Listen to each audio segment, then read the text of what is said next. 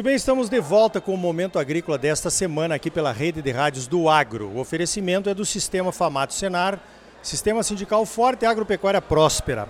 Olha só, fui, tive a honra de ter sido convidado para participar de um evento que a Bayer organizou aqui em Santa Cruz das Palmeiras, onde eles têm um centro de pesquisas que nunca tinha sido aberto a visitações antes. Nós tivemos aqui e mais de 100 lideranças aí do Brasil inteiro visitando o centro, realmente. Para falar sobre essa visita, eu vou conversar agora com o Márcio Santos, ele é o líder da Bayer aqui no Brasil. Tem uma visão global de tudo que acontece com a Bayer, com o agro mundial, e o Brasil está se destacando cada vez mais nesse cenário. Então, Márcio, eu gostaria que você falasse um pouquinho do que, que a Bayer está fazendo aqui para manter essa liderança no mercado brasileiro e no mercado mundial. Bom dia. Bom dia, Ricardo. Bom dia, ouvintes da Rádio do Agro. Um prazer estar falando com vocês aqui. Bom, acho que é, o, o, correto é começar dizendo que a palavra-chave para nós é inovação. Né? O que a gente procurou mostrar, Ricardo, você cobriu muito bem aqui na sua introdução, é que aqui nesse centro a gente mostrou todas as nossas inovações que vão desde sementes, biotecnologia, químicos, agricultura digital, novas ferramentas que a gente está trazendo em todas essas diferentes áreas e conectando isso com o Brasil, a nossa percepção é que o produtor rural brasileiro é um produtor adepto do uso da tecnologia. Foi isso que fez a gente crescer o que cresceu como setor nos últimos 20, 30 anos e é o que vai continuar nos levando para frente. O papel da Bayer é ser líder trazendo inovação, novas tecnologias, novas opções para o produtor rural brasileiro. É isso que a gente procurou mostrar e é isso que a gente faz no dia a dia. Márcio, fala mais um pouquinho das prioridades que a Bayer tem no, nessa defesa da produtividade aí com essas ferramentas que você tem, que vocês têm, que são realmente parrudas, né? Que vão desde a pesquisa, uh, inseticidas, fungicidas, herbicidas, até o controle da propriedade com o field view. O que, que a Bayer está focando? O que, que a Bayer vê que vai ser importante para os produtores nos próximos anos? Nossa aposta, Ricardo, é em cada vez mais soluções integradas. A, a, a gente que é produtor, você sabe que você tem alguns papéis para você fazer. E eu queria dividir que a Bayer enxerga a nossa responsabilidade em cada um desses papéis. Primeiro papel nosso é de construir potencial produtivo. Como que a gente faz isso? Nós investimos em sementes e biotecnologia que possam trazer ferramentas para aumentar a produtividade do produtor. Segundo papel nosso é proteger a produtividade. Como que eu protejo a produtividade? Com eventos de biotecnologia que tornam as plantas mais resistentes, com, com ferramentas de produtos químicos, biológicos, que a gente é uma aposta nossa forte para os próximos anos, mas com isso eu protejo a produtividade. Foi falado aqui hoje, nós temos ensaios de, de, de, milho que estão produzindo mais de 300 sacos por hectare. Soja nós estamos vendo 120, 125 sacos por hectare. Esse é o potencial, está construído. Agora, como é que eu protejo para um inseto não vir, para uma praga não vir? A outra linha que nós acreditamos fortemente é do gerenciamento de cada metro quadrado na fazenda. Hoje, com a internet das coisas, é possível você como produtor e eu como produtor conhecer cada palmo da tua fazenda. E eu vou te dizer, Ricardo, nesse ano, lá na roça, eu tenho um talhão de soja que produziu em média 76, 77 sacos por hectare. Dentro deste talhão tinha uma área de 96 e dentro desse mesmo talhão tinha uma área de 58. Ou seja, pô, é o mesmo talhão, na mesma fazenda, no mesmo lugar. Cara, por que eu não produzo tudo 90?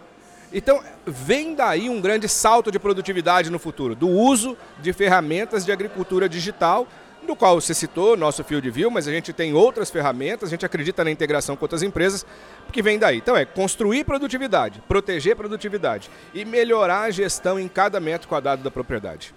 Perfeito. Agora, você fez uma colocação na sua apresentação ali na, das boas-vindas, né? A esse grupo que se reuniu aqui para formar o Clube da Inovação de Soja da Bayer que é a questão de estarmos todos no mesmo barco e que muitas vezes nós não enxergamos a força que nós temos quando estamos juntos para enfrentar alguns problemas. Eu gostaria que você repetisse isso aqui para os nossos ouvintes, porque eu acho isso de uma importância fundamental. Cara, a gente se conhece há muito tempo e acho que isso não é uma fala nova, né? A gente já sentou na mesa em vários lugares, vários momentos, e eu sempre acreditei que a gente está do mesmo lado da mesa. Quando eu olho o mundo, se você pega o que, o que a igreja falou ontem, ele falou de uma coisa só, chat GPT. Qual é o impacto disso para a agricultura? Qual é o impacto disso na resposta de problemas que hoje a gente acha que não tem solução? Mas o que está acontecendo na energia? A mudança da matriz energética no mundo? O que está acontecendo no, no país que é o nosso principal importador do nosso principal produto? Para tudo isso, meu amigo, e para uma série de regulamentações que eu não vou ficar aqui citando, porque todo mundo sabe os nossos desafios na Europa, desafios na competição com outros países que são grandes produtores. Para tudo isso, meu amigo, a gente está do mesmo lado. Nós somos a agricultura brasileira. Eu posso achar que o caminho vai mais para a direita, mais para a esquerda, mas nós não podemos sair da mesa. A gente tem que sentar e conversar. Toda vez que a gente começa a brigar entre si, a, o sentimento que eu tenho é que nós estamos drenando energia boa, que a gente podia estar colocando para olhar mais longe, olhar para fora e trabalhar em conjunto em como é que a gente vence os desafios que estão chegando daqui a 10 anos. Hoje, muitas vezes eu tenho o sentimento, eu falo isso com alguns amigos, produtores também, às vezes eu acho que dá o sentimento que tem gente que pensa e fala, não, tá tudo inventado, não precisa inventar mais nada. E também não precisa fazer, tudo que tem já está bom demais. Então vamos começar a brigar entre nós para ver como é que a gente divide o que está inventado. Cara, não. Vamos trabalhar junto para inventar mais, para trazer mais, para aumentar o tamanho do nosso bolo e depois a gente vê como é que a gente divide. Tem bolo para todo mundo e muito. E o Brasil está numa posição de destaque nisso. Temos solo e clima, temos tecnologia, temos regulamentação, temos muitos modelos de negócio implementados e temos o principal atributo da agricultura mundial: agricultor. O nosso agricultor é profissional. O nosso agricultor é jovem, é profissional, é tecnológico. Isso é um atributo. Se você somar isso aí, o Brasil está numa posição única. Vamos junto, a gente está do mesmo lado da mesa. É, eu colocaria ainda nisso essa questão da participação do produtor na proteção dessas tecnologias novas que são lançadas, né? Fazendo um bom refúgio, respeitando os vazios sanitários que tem, as datas de, de plantio e, e, enfim, tudo, que, tudo aquilo que é necessário para que as tecnologias durem muito mais. Eu vejo que tem muitas lideranças e muitos produtores que às vezes não, não, não têm essa percepção desse negócio, hein? É um desafio nosso de comunicação, né, Ricardo? Esse desafio ele não é só do nosso setor, ele é de vários setores.